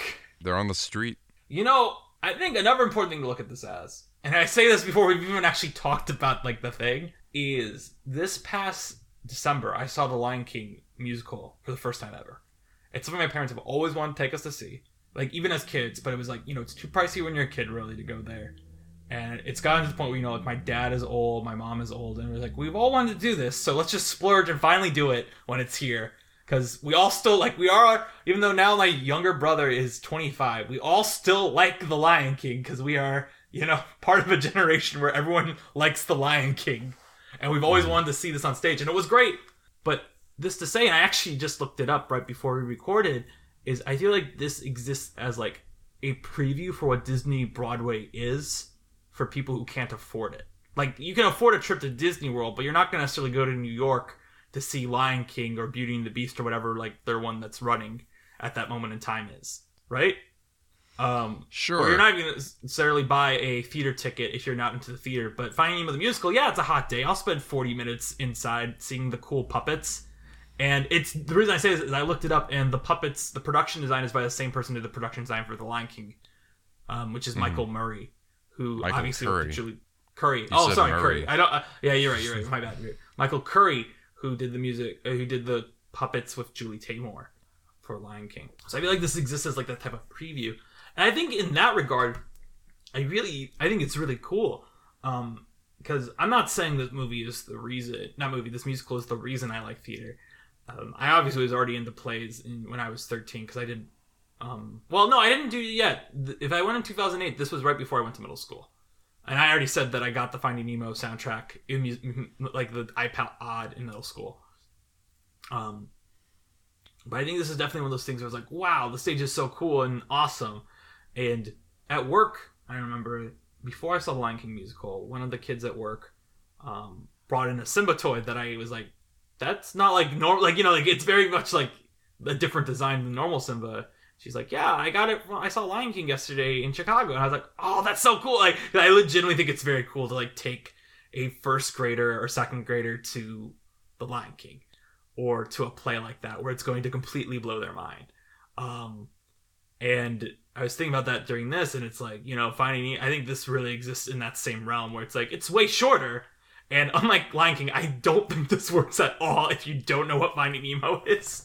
Because Lion King is very good about like, we're not we're not skipping over anything. We're giving you everything and we're adding stuff to it. This is very much like, wow, we were just in that whale, right? Or, Well, or- yeah, because that was The like escape because this attempt one failed. like five times every day. Oh yeah, yeah, yeah. Um, and that's not. I'm not. I'm not saying it's it's it's the me. It's not an issue if it, it's the medium. It's it's a theme park show. It's not a Broadway show.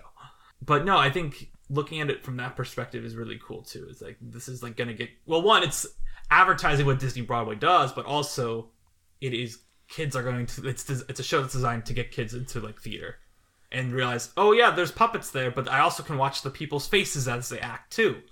Um, I think there's a lot of clever staging here too that like involves handing off the puppets, um, and stuff like Yeah. that. I think it takes itself seriously when it needs to. Yeah, it's I don't know. It's weird talking about this because I felt like watching the two videos was like watching two entirely different shows. I just I don't know. I can't. It seems it seems like.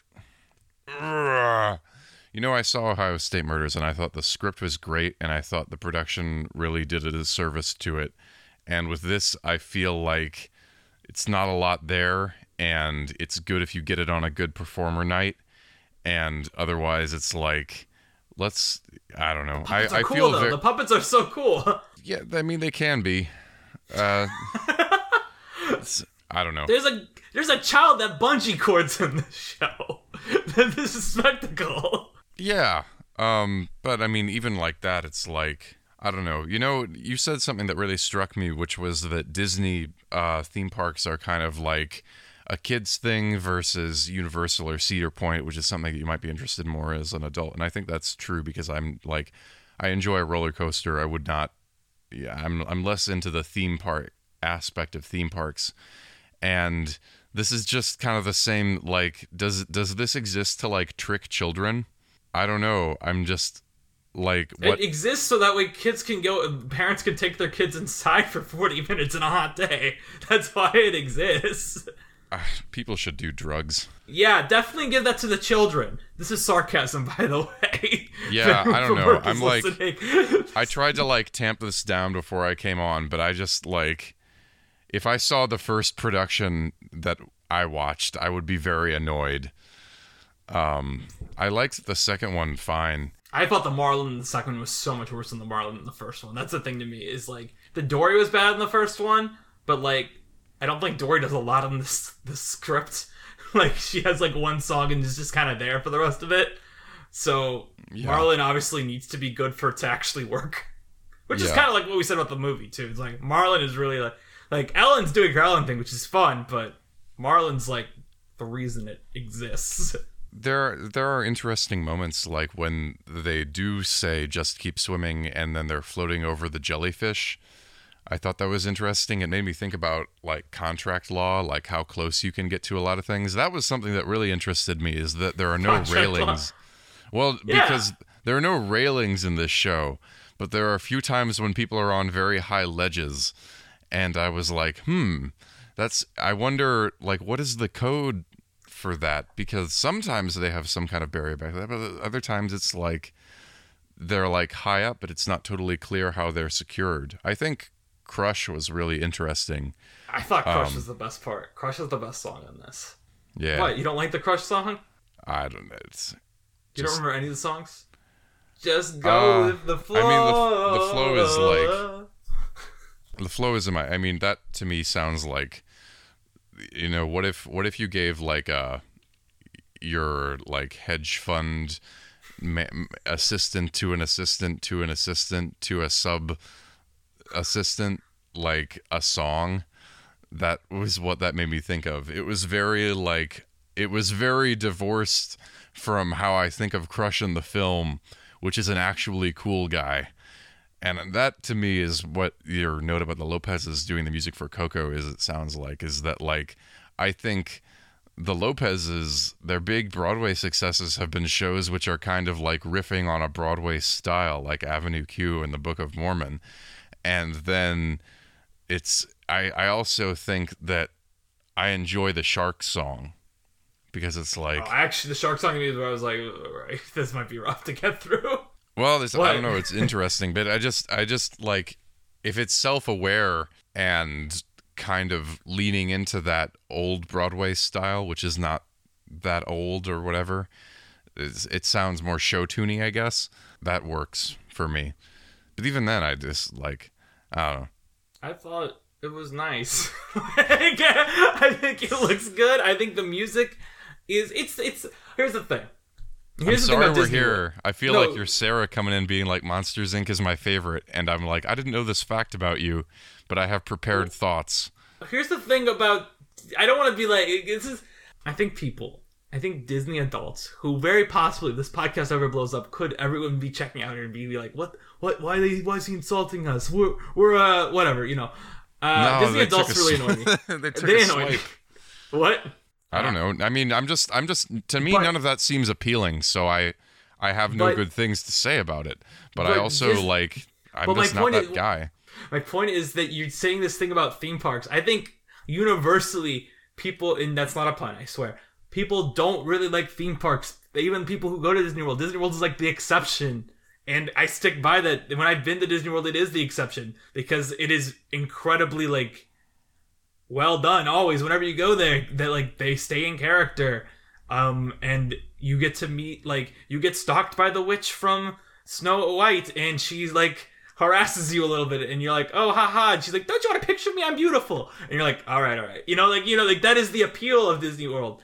It's like ed the Bedics, right? It's like you go there for this. So I, I get what you're saying where it's like yeah it doesn't appeal to me but it's also like yeah I, I don't know. Any other one you would have tried wouldn't have been disney world and i don't want to be like you have to spend money to go try this thing that exists but it's like i don't think it's something to dismiss because i'm someone who also hates every other version of this other than disney world and disneyland. Like i have no desire to go to universal. I don't think i'd like it. So Well, I'll go to Six Flags for the rides. my my point is also is like I don't mean to be like, and also I want to be very clear. What I'm about to say is not shitting on people who do these jobs. I think we both know several people who work at theme parks, like as actors and performers. I think this is so much cooler though than like when I go to Cedar Point and it's like, hey, my like back when I used to go with my aunts, my aunts would all be like, let's go to one of the shows so we can have some downtime. I'd be like, no, this sucks. It's just you know when you're a kid, it's like it's just these people singing old songs, and I don't want to be here. I just want to go out to the rides and like they might be good singers, but it's like you don't want to be there. But like Disney, the shows are like the coolest part of the park.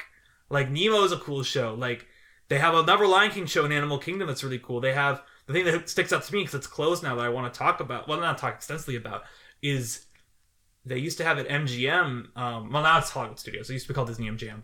Um, they had this stunt show where it was just car stunts where they blew stuff up and drew cars around on around. It was like this is the coolest thing ever. Um, whereas I feel like the idea of like just being like, oh yeah, well kids are gonna feel tricked going here. No, because the going to the shows at Disney World is part of it. Like you go on Splash Mountain because the thing about Splash Mountain, I know Splash Mountain's closed down. I'm just using an example. The thing about Disney parks in general is the rides are not great. What is great is like you're on a ride and oh no, the characters on the ride are getting scared along with you. Oh shoot, you're about to die, or you're on um I'm trying to think of another ride that's not, a, or like you're on the Tower of Terror and like Rod Serling is hyping you up for like how scary this is gonna be, and then you drop and you don't know how much you're gonna drop because Rod Serling hyped you up for it, you know? Like, and I eventually we're gonna do a Disney Parks episode, and I'll get more into all this, but it's like to be like, yeah, I think kids would just hate this. Is like, I know because at this point they're in a park where they're prepped for this to be good. Like this is like a highlight of Animal Kingdom. Not anymore necessarily, but at the time it was definitely like Everest, Finding Nemo the musical, checking out the tree. Yeah, I don't know. I mean, maybe I just can't say much because I haven't been there and I don't want to go, and so I lack that direct experience. But I did watch this. I mean, yeah, So yeah. I don't mean it's just like you're like dismissing it, like ah, I don't know, like people like why kids kids kids would be mad watching this. I'm like, no, they wouldn't. they kids I would mean, love this. You know, I was a kid and I loved this. like, There was the- Give me like, oh, the- sure, maybe. like, I don't know if you saw the one shot in like it might have been the 2018 one, and I don't know how far you got in that one, but it's like when they shoot the swordfish, or then they're going out into the audience. Oh, I didn't get that far. I didn't get Yeah. that far. well, they're like you can see the audience, and they just look kind of like hmm. And Well, that's 2018 also when this thing has been. A, the thing is, when I went, it was new, right? I went in 08. This opened in 07. Like anything when it gets older, it's like you know people have been there before. I don't want to be like rude about it, but like I don't know. I don't really necessarily trust that audience. it's not about the audience. It's about I mean, it's like I it drives me up a fucking wall when people that I work with or whoever talk about the quality of an audience. it's you know it's not the audience's job to pay their money and then also to like you know Like per, what Yeah. It's like liking it is a passive thing. It's not the audience's job to pay money and then like put in work to enjoy something you know? Yeah, I would agree. so if if it looks like an actor's like moving a little slow or or whatever or they're like not holding a pause long enough or something like that i can be very empathetic towards that. But it's also like especially if you have material that is fine but it's really like you know it's condensed finding nemo i like you gotta you gotta like sell that and I want to be like empathetic to people who have been doing a show forever, but I'm just like if I'm going to this show that's been running forever, I hope it doesn't suck. And for it not to suck, you have to like make But- it not suck. And we've both we both liked different videos of this short for for different reasons. And it sounds like we took like opposite things away from characters and stuff like that. Is there like a fundamentally good th- like performance wise conceptually is it is there something there that makes us want to see these performances? I'm like yeah Wow, but I think in that though, you have in especially with a park show, right? Because I've seen I've seen a couple Disney stuff. I've se- I was in Beauty and the Beast. I was I've seen Lion King. Um, I want to see Aladdin when it's here again because I was mad I missed it last time. I feel like oh I've seen Mary Poppins, and inherently. With any adaptation, you're going to compare it to the source material. But at a theme park where, you know, the puppets are like basically the exact models of the you know the stuff you see because in Lion King you know they're very specific like no we're not going to make it just be a theme park show because that would be stupid. Like these are going to be very highly stylized um puppetry where it's cool and it's not going to remind you of the movie. Um but whereas on this it's like yep these are the movie characters as puppets where it's more impressive like to me like that they're acting and moving like because the puppets seem pretty elaborate to me like on how they blink and how you can see them operating the puppets too. That's what's more cool to me about the puppet opera like in this show you can really see them like working their stick while they're also acting and i'm like that's pretty cool. Um but i think my point is i think it's hard for these performances to engage because you're seeing the character model basically that's from the movie, but you're like, that's not Albert Brooks, that's not Ellen DeGeneres. Um, and some that's why for me I actually like Crush because Crush is this radically different character. It's like okay, it's not just the movie. I'm not just getting the movie right now.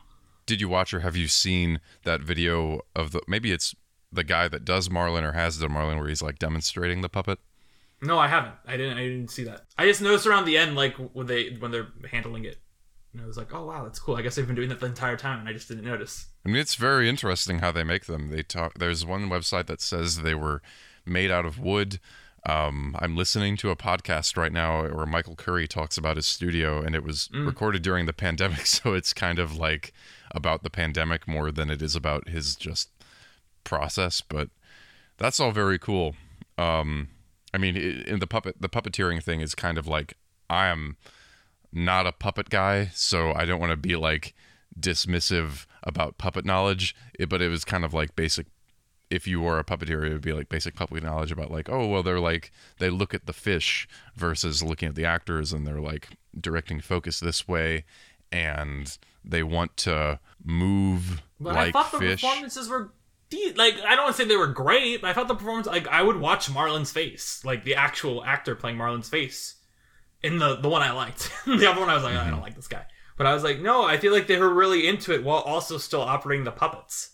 But when you're a kid, you know, I remember very specifically. I didn't notice the puppeteers. I mean, I did notice puppeteers when like they sh- they spotlight them, but otherwise it was like, no, I'm watching I'm watching Nemo, I'm watching Marlin, which is why I like the bit at the end where they're swimming down and they just both put their puppets get hand their puppets off and they just deliver their lines to each other and I'm like, ooh, that, that that's really cool. I like that. Nemo and Mm-hmm. That is a good moment. It's very interesting that they they break like that. And I also I was gonna I kind of I like I said I like when this gets serious. I like that it's not afraid to get serious, even though it is missing the whale scene between Dory and Marlin. the fact that this show ends with Nemo swimming off and a long beat of Marlin just sighing.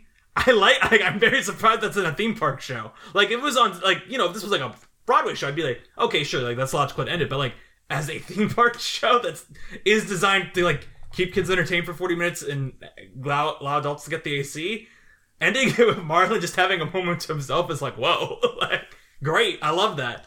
I like mm-hmm. that. I feel like the staging in general is like we're gonna have obviously fun with these puppets and these the set pieces we have, the few set pieces we have, but like I don't think it ever is really talking down. Um, The script might be, but I don't think the performances or the production is. If that makes sense. No, it just there's it uh, it kind of has like there's just some things that seem like half realized. Like I think the diver scene doesn't really come together. What what bothers me there has nothing to do. I mean, I think you. I think you're probably have a better reason of like. I, I assume you're talking about like the projections, not Yeah. like working for you. Uh, to me, that scene is really distracting because I don't have proof of this, but it looks like they're just using a repainted Pride Rock set for like the the the drop off to me. And I'm just like, that's so that that really throws me off. It just looks like Pride Rock, and Oh yeah. Well, I, Yeah. yeah. It's interesting that you think that because I think that it might just. I know exactly what you mean, but it might just be a convention of like having a promontory. But in Animal Kingdom, where you know, like the other big thing is Lion King stuff, it's just really like okay, right? Like at least that's my vibe.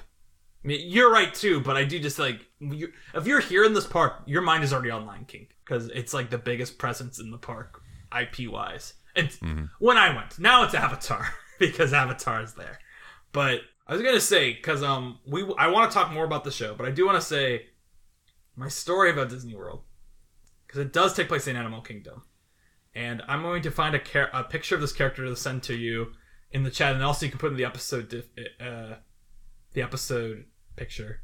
What is her name? Uh, Divine. Divine is her name. Okay, so I will first send you. A What on earth is your story about divine do you know related Divine to is? Animal Kingdom? Yeah. No, no, no. Divine Doesn't is everyone? a character. So Disney parks, you think the only characters you're, I'm, I'm about to send it to you. You don't need to Google it. I'm about to send it to you in the text channel. Um, Okay. Disney parks, you know, obviously they have Mickey Mouse, they have Buzz, they have all the characters that you expect to meet. But then every park has a couple ones that are like individual park. Like I think the Magic Kingdom has like a train conductor who will walk around and talk to you. Like he's like, I'm getting ready for the parade, or like um, Epcot, it's more like, oh, you're in Mexico. There's a street performer here who will talk to you about his life in Mexico. Um, And Animal Kingdom has obviously they have they don't have animals walking around. They would have Disney characters walking around, but they do have Divine, who I don't know if she's still there or not. But she's basically this woman who's dressed like a vine, who will freeze for long periods of time and then start walking again.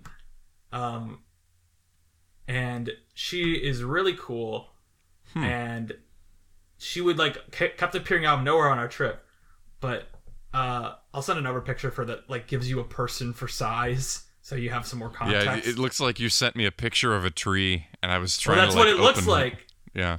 Oh, That's, that's, what she looks like. Or like, uh, here's a picture of her. I do. her I mean, I do like you know the circusness of everything, But- and I I love the different acts and things like that. So here, here's my story about Divine. This is the running joke about Divine that has lasted in my family since this Disney World trip. It is one of the longest running jokes in our family, and I'm very proud to say I'm the one who made it. This we this woman we see like on the ledge. We just think she's like a part of like the. It looks like she's against a lamppost. We just think it's a decor. You know, like we just think it's a vine. And then she starts moving. We're like, whoa! And we watch her for a bit as she walks down, and she waves us, and she walks away. And my dad, we're just kind of there in silence. Like we're going, no, we're going. Wow! My parents are like looking in silence. And my dad just goes, "Wow, that woman is amazing." And I go, "You never call mom amazing." Lamau. and then we're all just like, "Oh my god." And then the rest of it's literally like whenever like we talk about that trip now, we go like, "Do you remember that amazing woman?" Like that's who she is to us. It's not divine. It's the amazing woman. Oh man, have I? Have, I don't know if I've you've told me that before, or if that sounds like a line from some movie or something. But quite a powerful. Nah, if woman. you if you after this, you should definitely like look up on YouTube some uh, videos of her because she is really cool to just watch move. It looks like she's still there because I see I, when I Google it, I see there's a couple YouTube things from this year um, where she's still there, which is awesome. I'm glad they didn't get rid of her. But that's my Animal Kingdom story about Divine. I have weirdly not just talking about street performers. I have not seen a lot of the like New York things you think you'd see. Like I saw the underwear cowboy, and there was a guy in Washington Square Park once who was doing one of those like station like he's uh, walking, but he's made of gold and frozen. But I haven't seen a lot of that. Well, we've we've talked about street performers on here before. I don't usually see anything really cool here, other than, of course, I've mentioned before the the jazz band that's always outside any Broadway show you see in Chicago, like Broadway and Chicago show you see.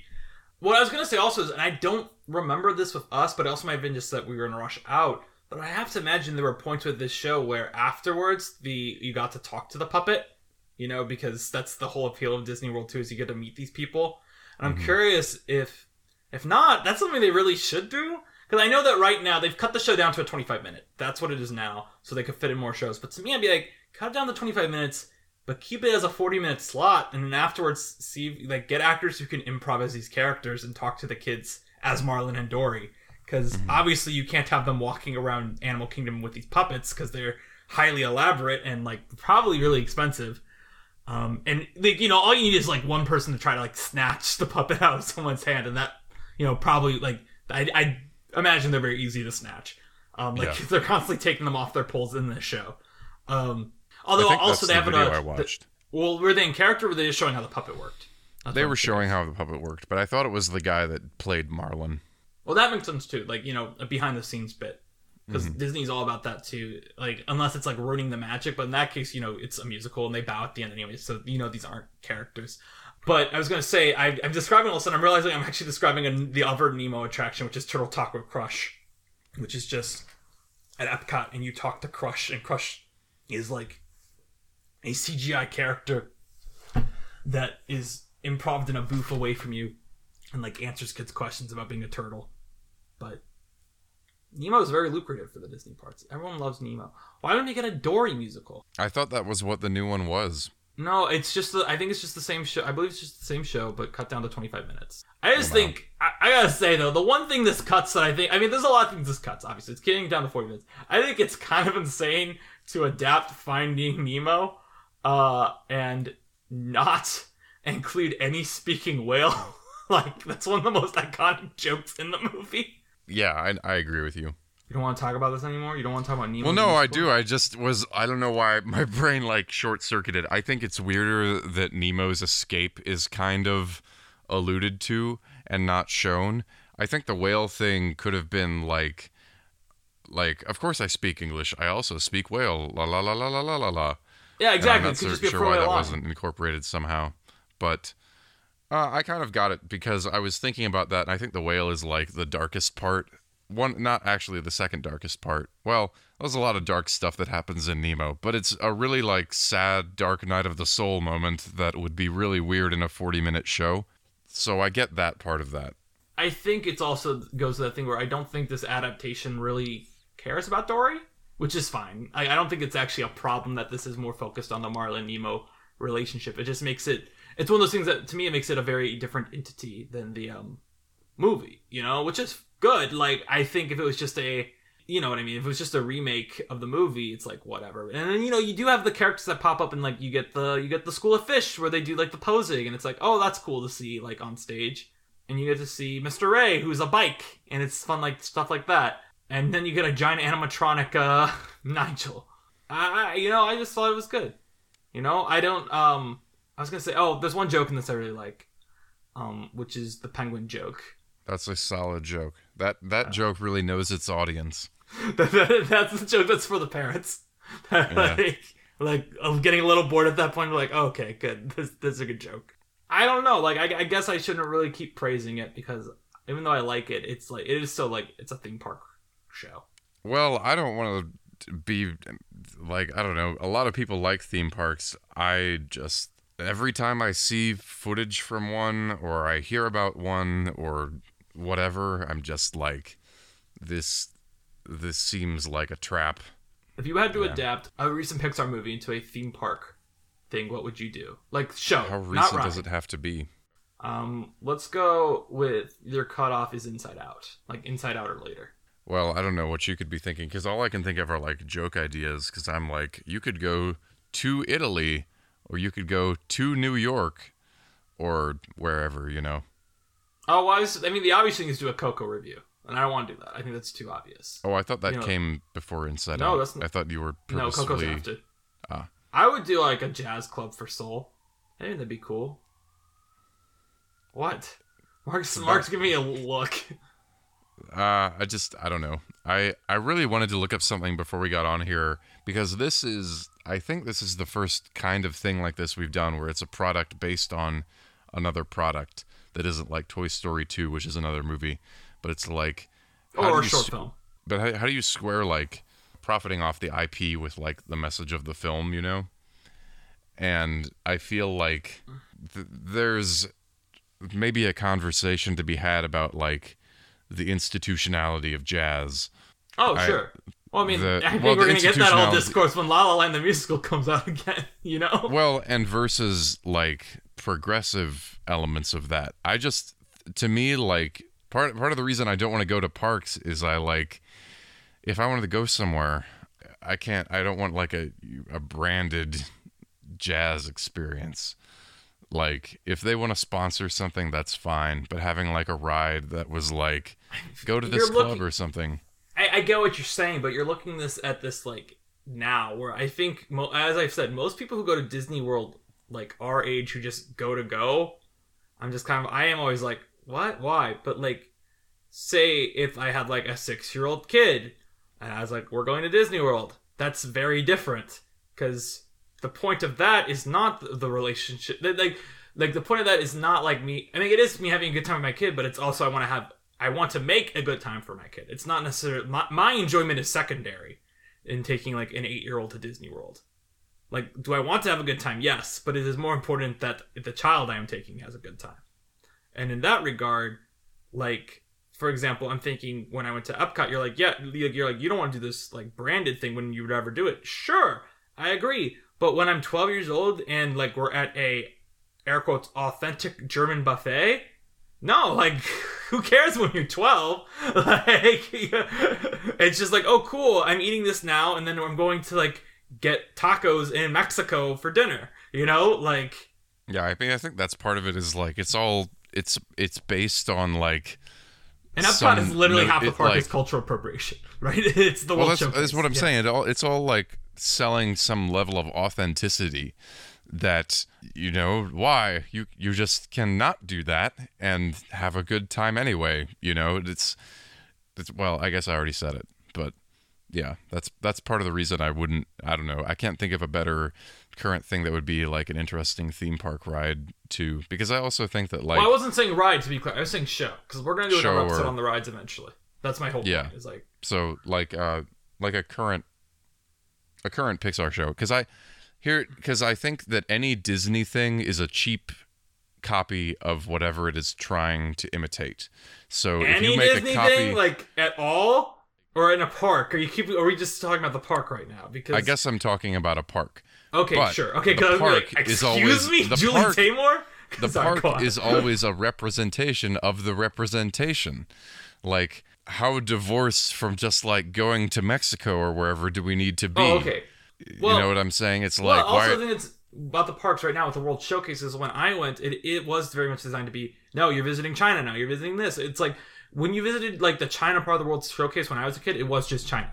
And this makes me sound like back when I was a kid, it was better. But like now, it's like there's Mulan there, you know. Or like now, when you go to Italy, there's like some Luca merch, or like you go to um, I believe Canada has Turning Red stuff right now, and of course Mexico has like a Coco show. I believe like not a show, but I think there's like a kid who's like dressed as Miguel who will play his guitar. You know, like in character. It's like there is IP now there where there used to not be. And that's what made Epcot cool is that Epcot did not have IP. It had stuff that was sponsored by businesses like Test Track, which is a ride that is like a racing track that was sponsored, I think, by NASCAR or something like that. But it never had like a lot of IP. And then now, of course, Norway is just Frozen stuff. a lot of this has to do with you know like Bob Iger and Bob Chapek really valuing the idea of IP in the parks compared to the people before them who viewed the parks as a separate entity where it's like we can have the Disney stuff there, but the whole point of these parks is that we want to create an experience like Walt did because Epcot was originally designed to be this thing where it was like this is the community of the future. And now you have half of Epcot, which is the World Showcase, where it was like this is our idea of like the United Nations, but at a theme park, basically. And then there's the futuristic stuff where it's like spaceships and like what will the future actually mean to us? I guess my point is, is like you're you're talking about this faci- this facsimile of Mexico, where a part of me, like maybe this is me being like a Disney show. Part of me wants to initially be like the world shape, like it, it's not even the Disney show because it is cultural appropriation, but it's cultural appropriation in that '90s thing where no one's really thinking about calling it a cultural appropriation yet. Which does that mean we need to redo World Showcase? Does that mean we need to fill it up with IP to remove, make it more of a Disney thing so it's not bad, or is it like I don't think there is an answer because I think World Showcase does come from a like liberal like a like nice liberal idea of like this is going to showcase new culture to people while they're at Disney World. I don't know, it's this big conundrum where it's like you can't really tell them also destroy half the park and redo it. Because that's not really possible. Well, I'm not saying that. It's just I don't know. Because speaking of the Wachowskis, we would all be good to read the Simulacrum book, but it's yeah, that's my I don't know. I thought I thought there might have been another movie that had a better show concept attached to it. What do you mean? Just uh. Is is there not like, hey man, we're going back to medieval Scotland? Maybe that doesn't like- exist anywhere. like- Ride a bear. I don't like. Do you want me to open up what the Epcot shows are? Because I can if you want me to. Because I the- like the thing No, is, I don't care you need- about that. I you- thought you wanted me to pick a random show, and I can't think of any. Well, because they do have like cool. Like I don't want to be like it's great because it's like I Disney Disney Parks does not need me defending it really, but it's like these things do have like shows and like stuff there where it's like I'm, opening up. I have just opened up Epcot where it like has these pavilions. The thing that's cool about Epcot is that it is really more of a park that you walk around and experience. It's not really a bunch of rides there, but it is still just you know it's a it's a world.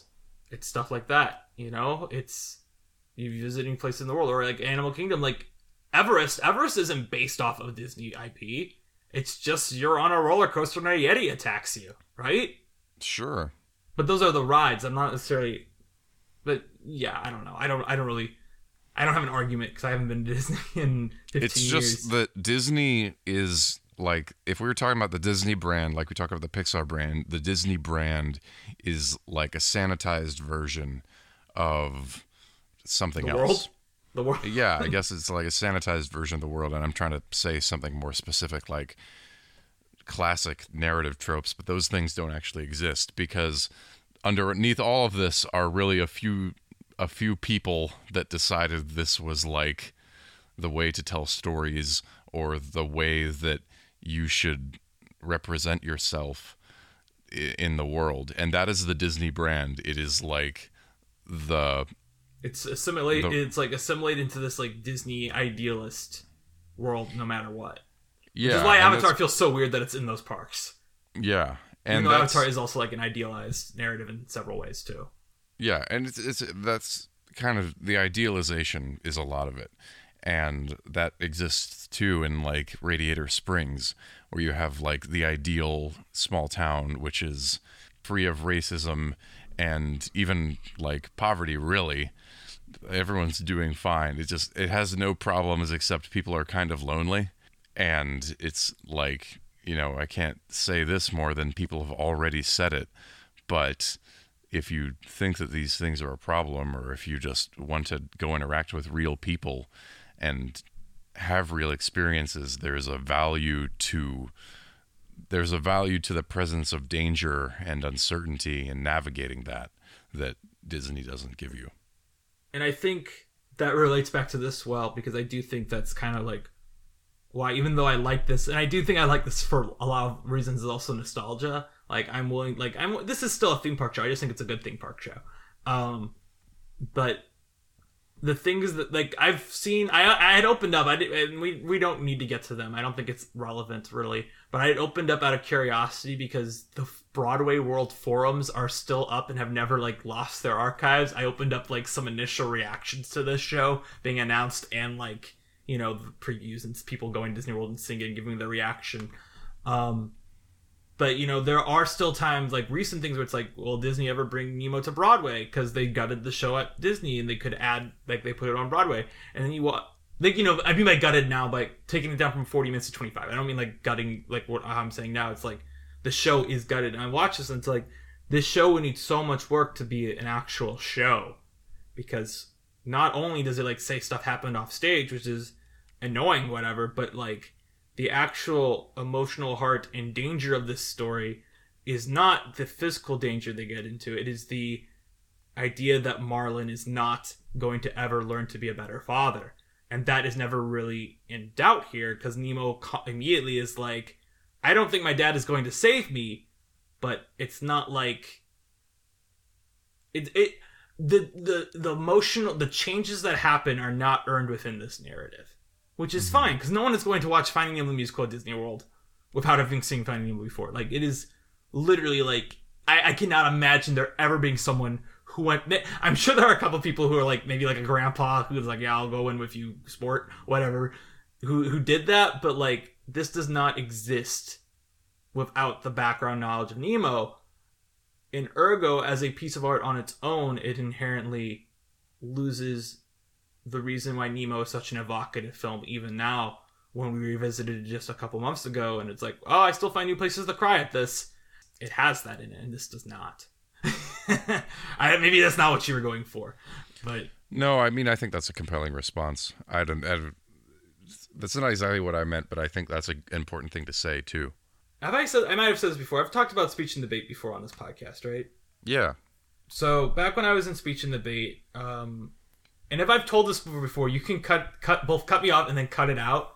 But my junior year, not my senior year where it would like traumatize me that I didn't make it to nationals, but my junior year I didn't make it to nationals along with my buddy Justin, and we, um, we were like, we wanted to have fun, even though you know it was our next year was our senior year, but it was also like we don't really want. All right, the thing was is like Justin had already decided who his duo partner was going to be next year, and it was going to be a girl because the guy guy duos didn't do well. Can I ask um, you, is this the story about stripper Nemo? No, it isn't. Oh. I understand the assumption Damn. that it would I mean, be they, they've basically I, started the same. No, no, no. Way. They start the same way, but just uh, one of them's stripper Nemo is senior year. The story is junior. Justin qualified my senior year, so Justin's not. Justin is the guy who's in the Eminem story. the guy who was like, they should make an Eminem movie. That's who Justin is. but um so Justin and uh, actually, this is around the time of the Eminem story because the Eminem this is the same year as that, and I assume after we saw Divergent was when we started really working on this because it was the end of the year, and Divergent came out in March. Um. Anyway, Justin had already decided who his partner's gonna be next year, and I hadn't decided yet, but neither of us wanted to do like the like his partner had qualified, I think, if I remember right. So it was like, well, I can't really do this par- thing with the partner now, so Danny, let's just do try to adapt the Emperor's New Groove into a 10 minute speech piece where we're both playing characters. And I was obviously Yzma, and he was Kronk. That was the whole thing. He wanted to be Kronk. Um, and the thing is, we realized, even though like the entire class laughed, our teacher was like, I literally have no idea what happened in that. Because if you take that movie and cut it down to 10 minutes and try to include the entire plot in it, like, and you're not, unlike this where you can just throw in a line where it's like, wow, I can't believe that escape attempt failed, you know, and know the audience knows what escape attempt you're talking about, it's just complete gibberish, right? It's like, mm-hmm. I don't understand what's happening. I don't know how you're turning into like what this plot is.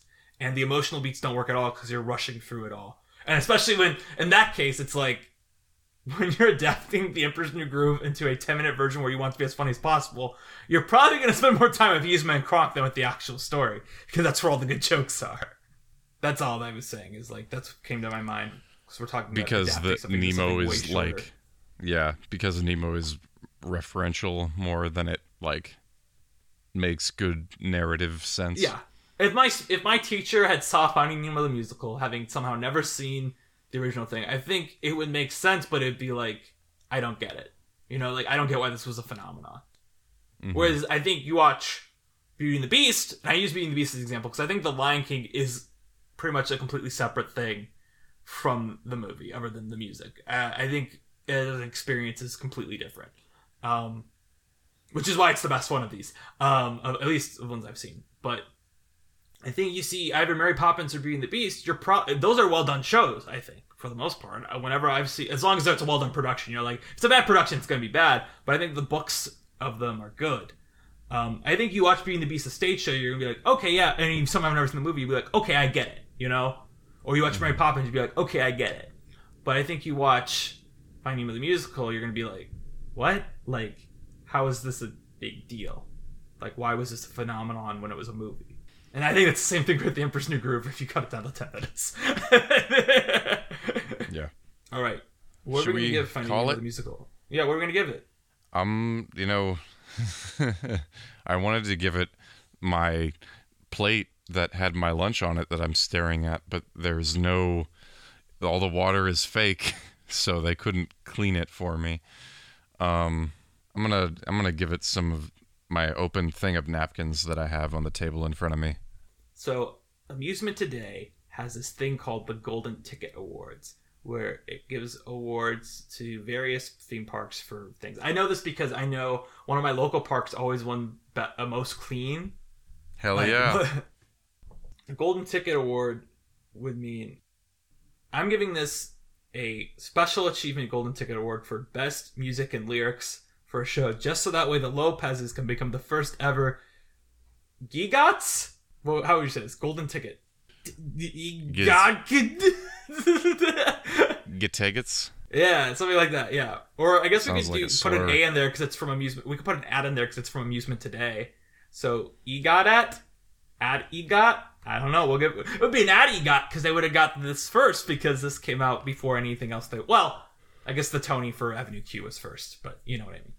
Mm-hmm. Um, but I'll give it a special achievement award from them so that way they can get a better title than Del- Ro- you know because Robert Lopez needs another title other than being the only double EGOT winner. Yeah, I think, All I think it's a right. good award.